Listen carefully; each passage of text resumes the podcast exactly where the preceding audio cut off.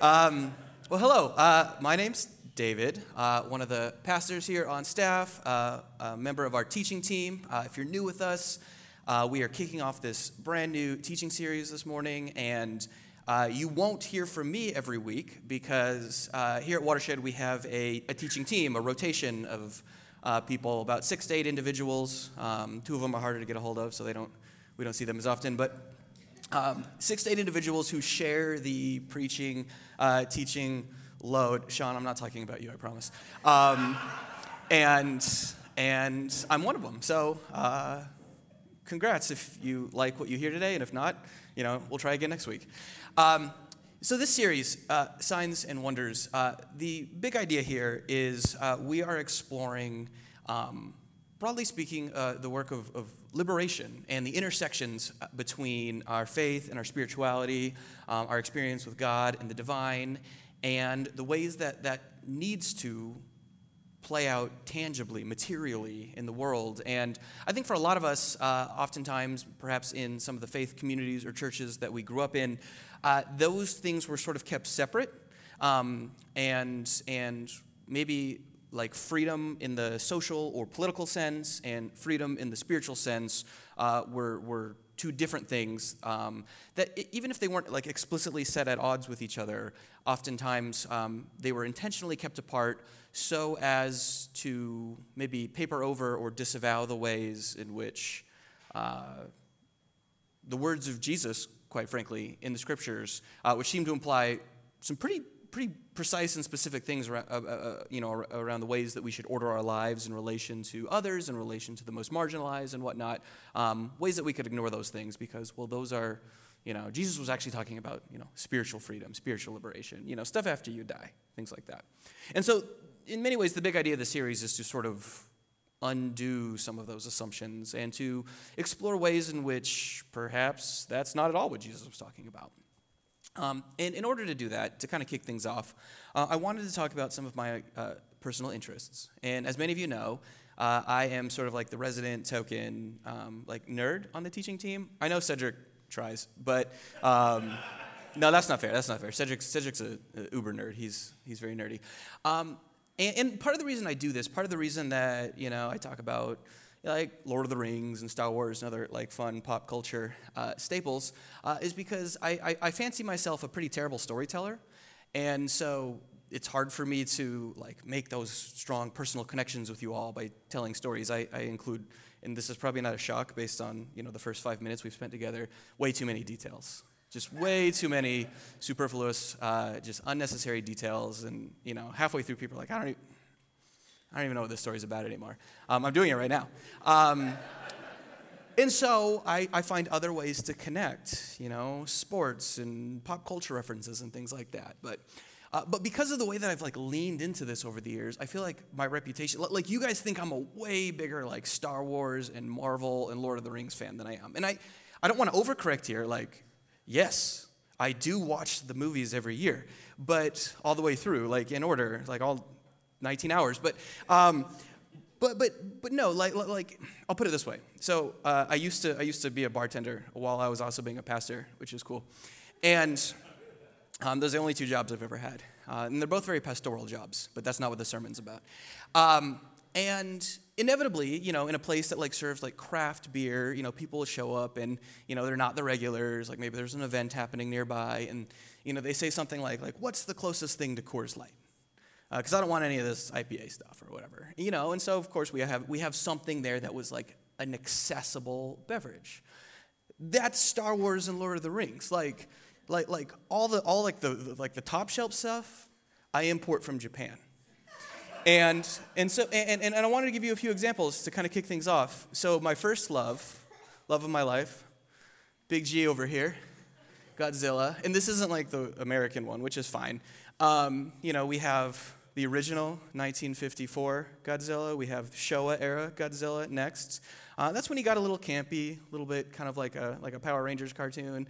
Uh, but then we got serious again in the 90s with the uh, Heisei Godzilla there, uh, right there. And then, of course, uh, Shin Godzilla. I know you all know this. I'm just rehearsing things that everyone already knows. Um, you know, we have Shin Godzilla at the end there. But what I've always loved about Godzilla is it's like, like, like, it deals with some pretty heavy themes. Like, all, you know, the, the original Godzilla back in the 50s was the nation of Japan sort of reconciling and reckoning with the reality of, of, of, of both um, World War II, but then also the atomic bomb in Hiroshima and Nagasaki. And, and as, as, as the years have gone on, like Godzilla has been used as a kind of metaphor for the consequences of um, the ways that humans treat each other or treat the planet, treat the world around us, and things like that. And so, um, whether Godzilla is a hero or a villain is often ambiguous in the same way that whether we ourselves are heroes and villains is often ambiguous, and it's often it's a both and at the same time, um, simultaneously. So, I love Godzilla. Another example I wanted to share with you. Uh, more in the, the manga and anime world is the Gundam franchise. Um, so at, at first blush, many of you are thinking, well, of course, this guy's clearly has the temperament of a 13 year old. Um, he's going to like giant robots fighting, which, yes, I mean, who doesn't? But the Gundam franchise as well is um, poignant in the way that it wrestles with the consequences of war. And in whether it's some of the like like spin-off side ones if you grew up like me in the era of cartoon network and toonami that one in the middle gundam wing was probably your your first anime love as well. Uh, but but you know uh, all the different disparate and oftentimes timeline confusing gundam series as you go oftentimes it, will kind of start you off and there's there's really clear uh, like the good guys and the bad guys are really really clear and then the deeper you get into it, it begins to flip the script on you a little bit. And all of a sudden you're like, wait a second, the, the, the, the people I was rooting for, well, there's also, you know, they're committing war crimes now. And, and these other people who seemed like they were being portrayed as literal, like, Nazis at first, all of a sudden now we kind of, and it gets really, really blurry. And I like that because I think well, I'm going to get to why, why I like that. But, but, but in short, to sort of preview it for you, um, it's true. Like, obviously, these are made up stories. And I say obviously with some disappointment because I too would like to pilot a giant robot someday. Um, I'm legally blind. I have like way like overcorrected uh, context that I wouldn't be eligible. But, um, but you know, it's a, it's a dream, it's a fantasy. Um, but, but the truth about them, even though they're fictional stories is the complexity. The complexity of the relationships that we have with one another. And when push comes to shove it's not quite as easy as you know we often would like to think when it comes to defining who's in who's out who's right who's wrong who's good who's bad. Um, the hero and the villain are often one and the same um, more recently, last one I promise. More recently, um, I've got into a manga series which also has a phenomenal anime, which you don't even have to have Crunchyroll for. You can watch it on Netflix, um, called Vinland Saga. And this one might surprise some of you because it's, it's just like it's, it's like historical embellishment. Like there's like like it's about Vikings, but like Thor, like the god, isn't in it. Like it's very very grounded, um, and it's it's it's loosely based on history, but if there's sort of like an overarching theme, this is, these are two of the main characters. Uh, I know I said Thor isn't in it, but this is Thors and Thorfinn. Um, it's a common name. Um, so Thors is the, the father, Thorfinn, Thorfinn is the son, and I don't want to spoil anything for you because, like, seriously, you all should go watch this on Netflix. It's incredible. Um, but the big idea, kind of, of the whole series that is worked out over the course of many, many either episodes or chapters, if you're more of the reading type, is, is this line of dialogue that's exchanged between the Father and the Son. If you want to hop up to the, to the next slide. You have no enemies, uh, the Father tells the Son. No one has any enemies. And in many ways, that's kind of the big idea of this morning. Um, but the problem is, I, I have to hold it in tension with another thing that, that, in many ways, the entire point of all of the things that I've been talking about this morning have to wrestle with is, is on the one hand, this is true, and on the other hand, not everyone lives that way. Not everyone believes that. And so, how do we hold both of these things in tension in a way that doesn't simply like give in and sort of accede the floor to the people who very much believe that they have enemies and very much are acting on that belief in destructive, marginalizing, exploitive, fill in the blank ways. And I'm the moment I said fill in the blank, I'm sure most of you did. Because it's really actually not hard to have an enemy. Um, it's really easy to identify an enemy. Um, and not only is it easy to identify, it, it feels good to have an enemy. It might not always feel pleasant or pleasurable, but it is enjoyable. There is some sort of, I don't know, psychic release that we get when the lines are clearly defined, when it seems really black and white, when we have this certain level of certainty, and when we can imagine or fantasize that if we can just eliminate, be it figuratively or literally, whoever we filled in the blank with, um, well, we, would finally have it. We'd make it. We'd be good. You know, that everything would be good at that point. And um, I want to name up front that it, it just I'm just guessing because I know many of you, and those I don't know, I trust that.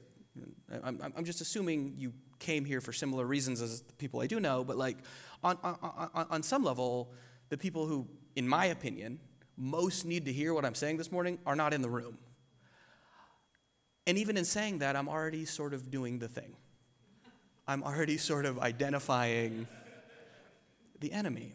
Now, biblically, scripturally, um, this is not an uncommon theme. Um, I debated like what do I want to like which passages of scripture I kind of want to camp in, meditate on. As we talked about this this morning, um, the obvious answer, of course, is Jesus' words in either Luke or Matthew, Sermon on the Mount, Sermon on the Hill, uh, when he talks about you know loving your enemies, praying for those who persecute you, or the whole eye for an eye. No, now I say to you, turn the other cheek. I mean, yeah, that's what Jesus is talking about here, and um, there are so many resources, sort of in the, in the broader, I'm going to call it uh, deconstructed, progressive, Christian, post Christian, post evangelical, whatever, whatever space we collectively occupy that are doing good work on this. Um, just off the top of my head, like um, Roberto Che Espinoza, Andre Henry, um, Melissa Florer-Bixler. I mean, I mean, I'm an Enneagram 5, so if, like, if you want books, I got books. Like, I will, I will send you podcasts. Um, there's a few people in the room who, who, who, who they know who they are. They've reached out to me recently, like having just like really simple questions about the Enneagram, the Enneagram, because uh, they're doing it in like a small group of theirs, and I've given them like novellas in response. So you know, you get you get you, you, you get that if you want the resources. So I guess what I'm saying here is like like there are so many different ways that we can sort of like to use a Matt O'Neillism, skin the cat. He says that because he's from Kentucky. Um, but the, you know, so whether we say, you know, you don't have enemies or you do, but you need to love them, you know, to some degree it's semantics. The big idea here is that defeating our opponent, eliminating our opponents, it, it won't play out the way that we fantasize that it will. And so the passage that I did end up going with is in Ephesians. You have definitely heard it before, but probably not in the way that I'm going to talk about it this morning. Uh, and it's in Ephesians 6, um, and it says this For our struggle is not against flesh and blood, but against the rulers, against the authorities, against the powers of this dark world, against the spiritual forces of evil in the heavenly realms. Now, again, I'm just guessing here. Um, the way that this was probably, if you did hear this preached upon or talked about or taught on growing up, it was probably in relation to like, like, like literal spiritual warfare. Um, in, in, in fact, if anything, this would have been one of the passages maybe where like, like someone would have gone out of their way to say, no, we're not talking about like actual political, social, human relations. We're talking about like angels and demons and stuff like that. This is in the context of putting on like the full armor of God. Um, which, as I say that, I'm remembering a way that I used to teach this in a very different church context to, to, to, to preteens, and I'm feeling kind of guilty about that. Um, but neither here nor there. I'm sure they'll turn out fine. Um,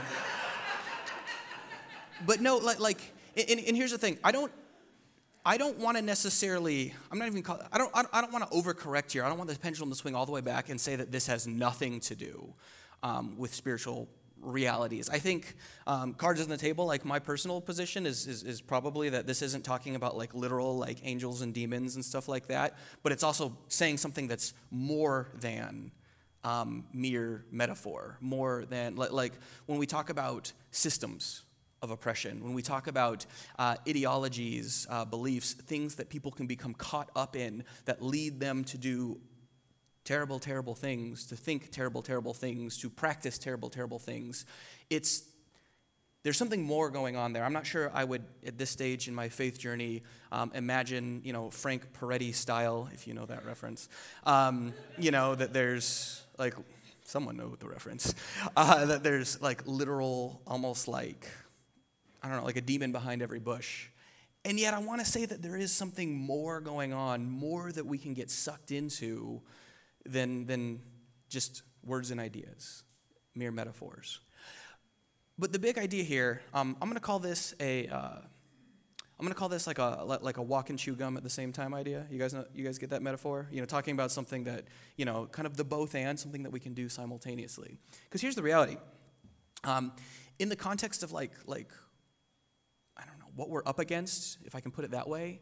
Um, oftentimes, oftentimes the idea that I'm talking about this morning, reminding you I don't know, hoping that you can see and maybe agree that you don't have an enemy, has also been used as a means of saying, like, and therefore, like, you're getting too worked up over the injustices that you're seeing. And I don't want to say that, okay? Like, there are realities right now, disproportionately for some of you in the room, um, and, you know, we're on the precipice of Pride Month here, so I'm thinking particularly, but not only around, uh, you know, about our LGBTQIA siblings, um, but, but there are many forces of exploitation and marginalization in this world right now.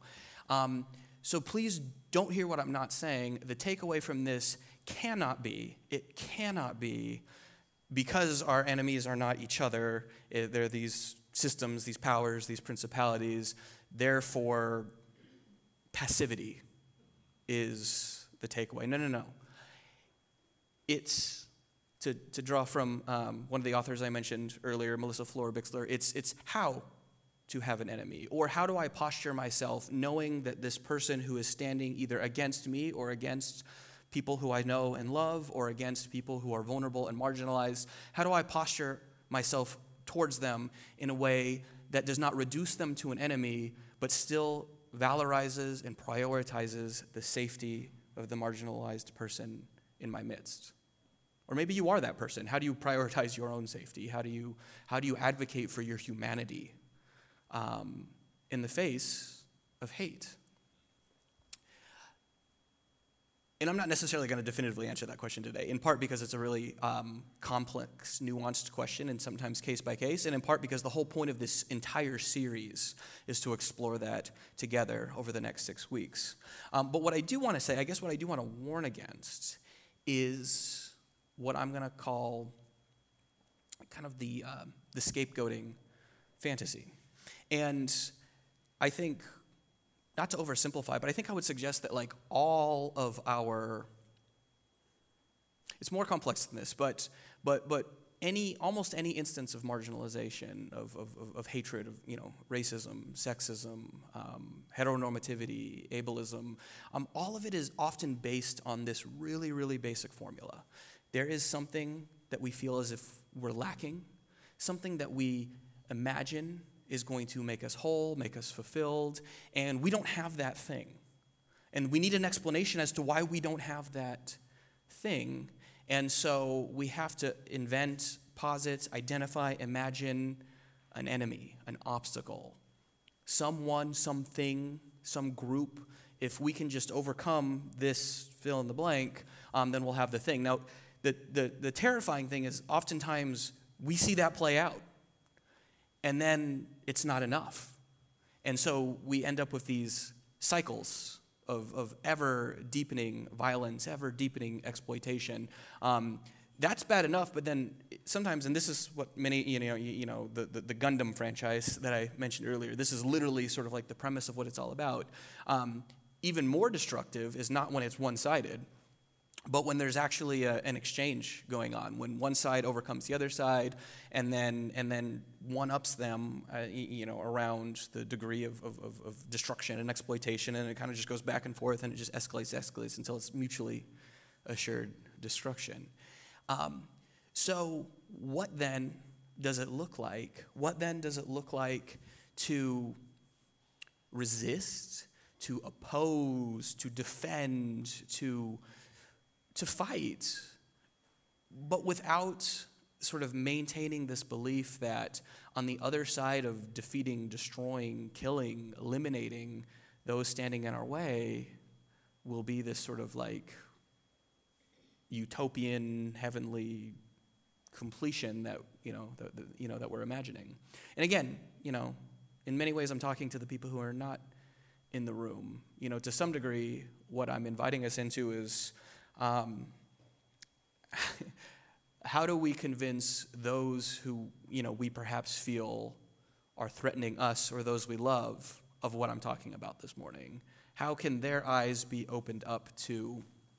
Um, how can their eyes be opened up to the reality that they don't have an enemy and that the people who they've identified as those who stand in the way of whatever fantasized, imaginary, nostalgic, fill in the blank notion of of, of, of goodness or completion. Um, how can we get them to disavow that? And in the process, in our process of getting them to disavow that, how can we not fall into the same trap? How can we not stumble into sort of the same destructive way of thinking? Um, and for all the ways that I've deconstructed my faith over the years, I, I, I really do think the authors of Scripture, Jesus, uh, Paul, um, yes, even Paul, um, have things to say about this. You know, you know, we see, of course, you know, I already mentioned the Sermon on the Mount. We see the ways that you know Jesus talking about you know loving your enemy, turning the other cheek. You know, you know, um, an eye for an eye, for example, just to give you some historical context, w- w- was a revolutionary, actually. Um, revolutionary idea in its time because it, it, it, it existed precisely to um, eliminate sort of like the one-upsmanship you know, you know, it's like, oh, you, you know, you killed my, my cow, you know, so now I'm going to kill your uh, servant or your slave because they had those.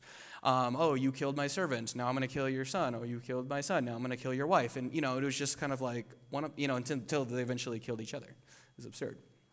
So when Jesus is coming in and saying, like, no, like, so, so the idea of eye for an eye was like, no, no, like, like, like equal measure, equal measure. Like, what does that look like? You know, you kill his cow, you get to kill his cow, you know, something like that. Um, and, and, Jesus is trying to take us through and beyond that to something, um, something more. And so, again, this is just the intro week, but the thing that I think I want to I want to leave you with, and I'm going to tell a story in just a moment. Band's going to come back up; it'll be great.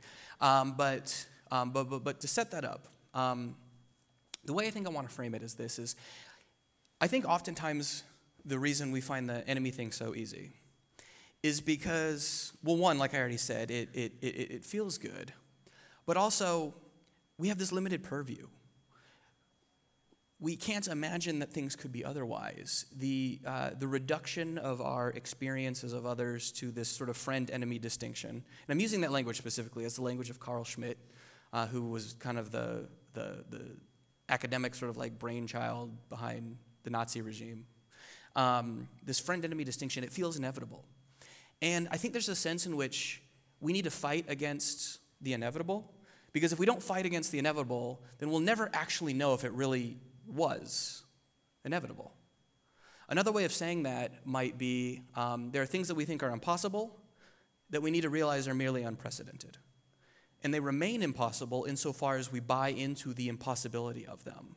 But if there's a, you know, call it miraculous, call it supernatural, call it practical, I would. If there's a takeaway you know, from the pages of Scripture around this, it's, it's often that leaning into the impossible will then reveal it as merely unprecedented, and new horizons, new possibilities of what could be, what should be, what might be begin to emerge. And in many ways, this was the story of the early church. This is the story of the New Testament. And so, um, and so kind of in closing, I just want to give you some, some, some practical examples that I've become aware of recently.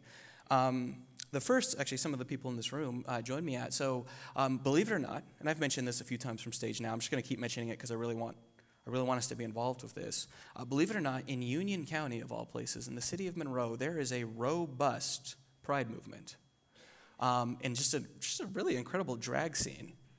And just a few weeks ago, I had the privilege of some friends of mine going to a drag show down there. And if you want to see modeled what I'm talking about, you got to go to a drag show. Like, really, probably any of them, this would be true, but, but if you want to join me all the way down in Monroe, um, Well, you have to tell me well in advance because the tickets sell out really quickly, but um, which is a good thing. But in this space, like contradictory things are sort of held true in intention. It is simultaneously a space where the lived realities of LGBTQIA persons are named. I mean, there are literal protesters standing outside, and and they talk about the laws and the legislation that many of the people in this room right now are up against in our country right now and talk about the need to show up in solidarity, to vote, to organize, to, to, to do all these things.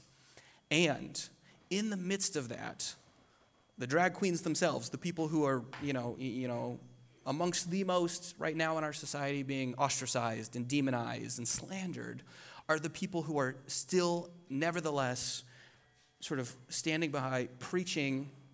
I would call it that.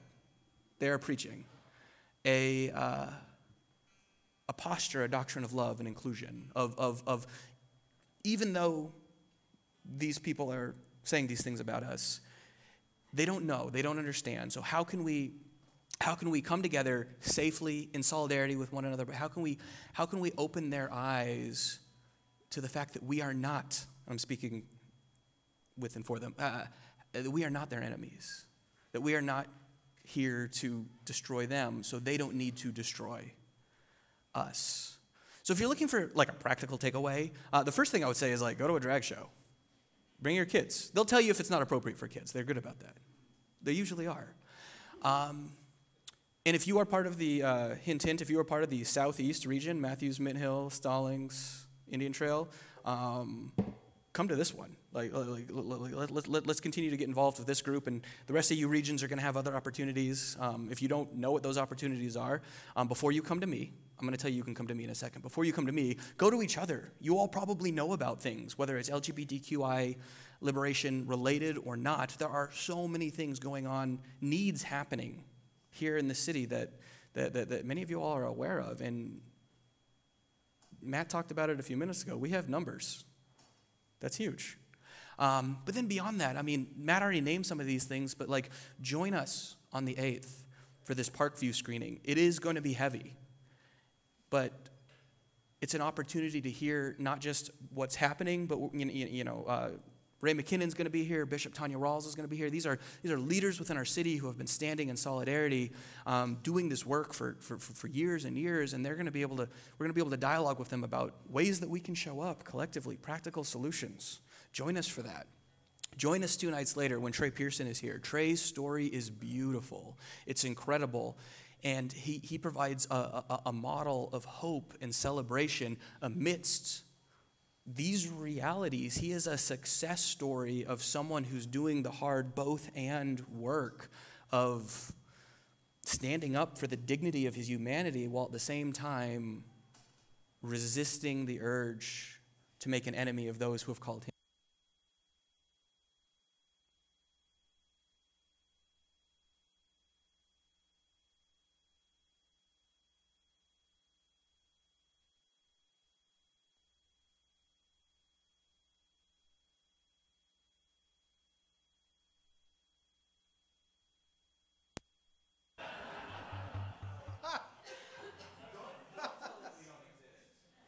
We'll show you. There we go. Yeah. All right, I acknowledged you. Stupid demons. Um, join us. Join us for Parkview.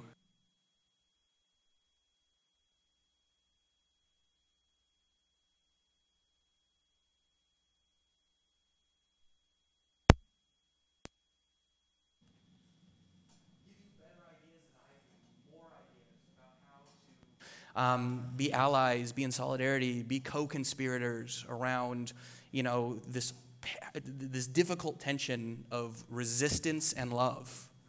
Because um, here's the thing. Here's the thing. Uh, especially for those of you who are probably feeling it most. For those of you who are feeling it most, um, you can't help but feel like this is a fight, like a war. Um, and so I guess you know, if I'm going to leave you with anything, it, it, it, would be even in fights, even in war, like, you don't shoot the hostages. Like, the people who we might feel up against, they're not enemies, they're hostages. They're hostages to ideas that, that feel good because they feel safe. They feel good because they feel certain.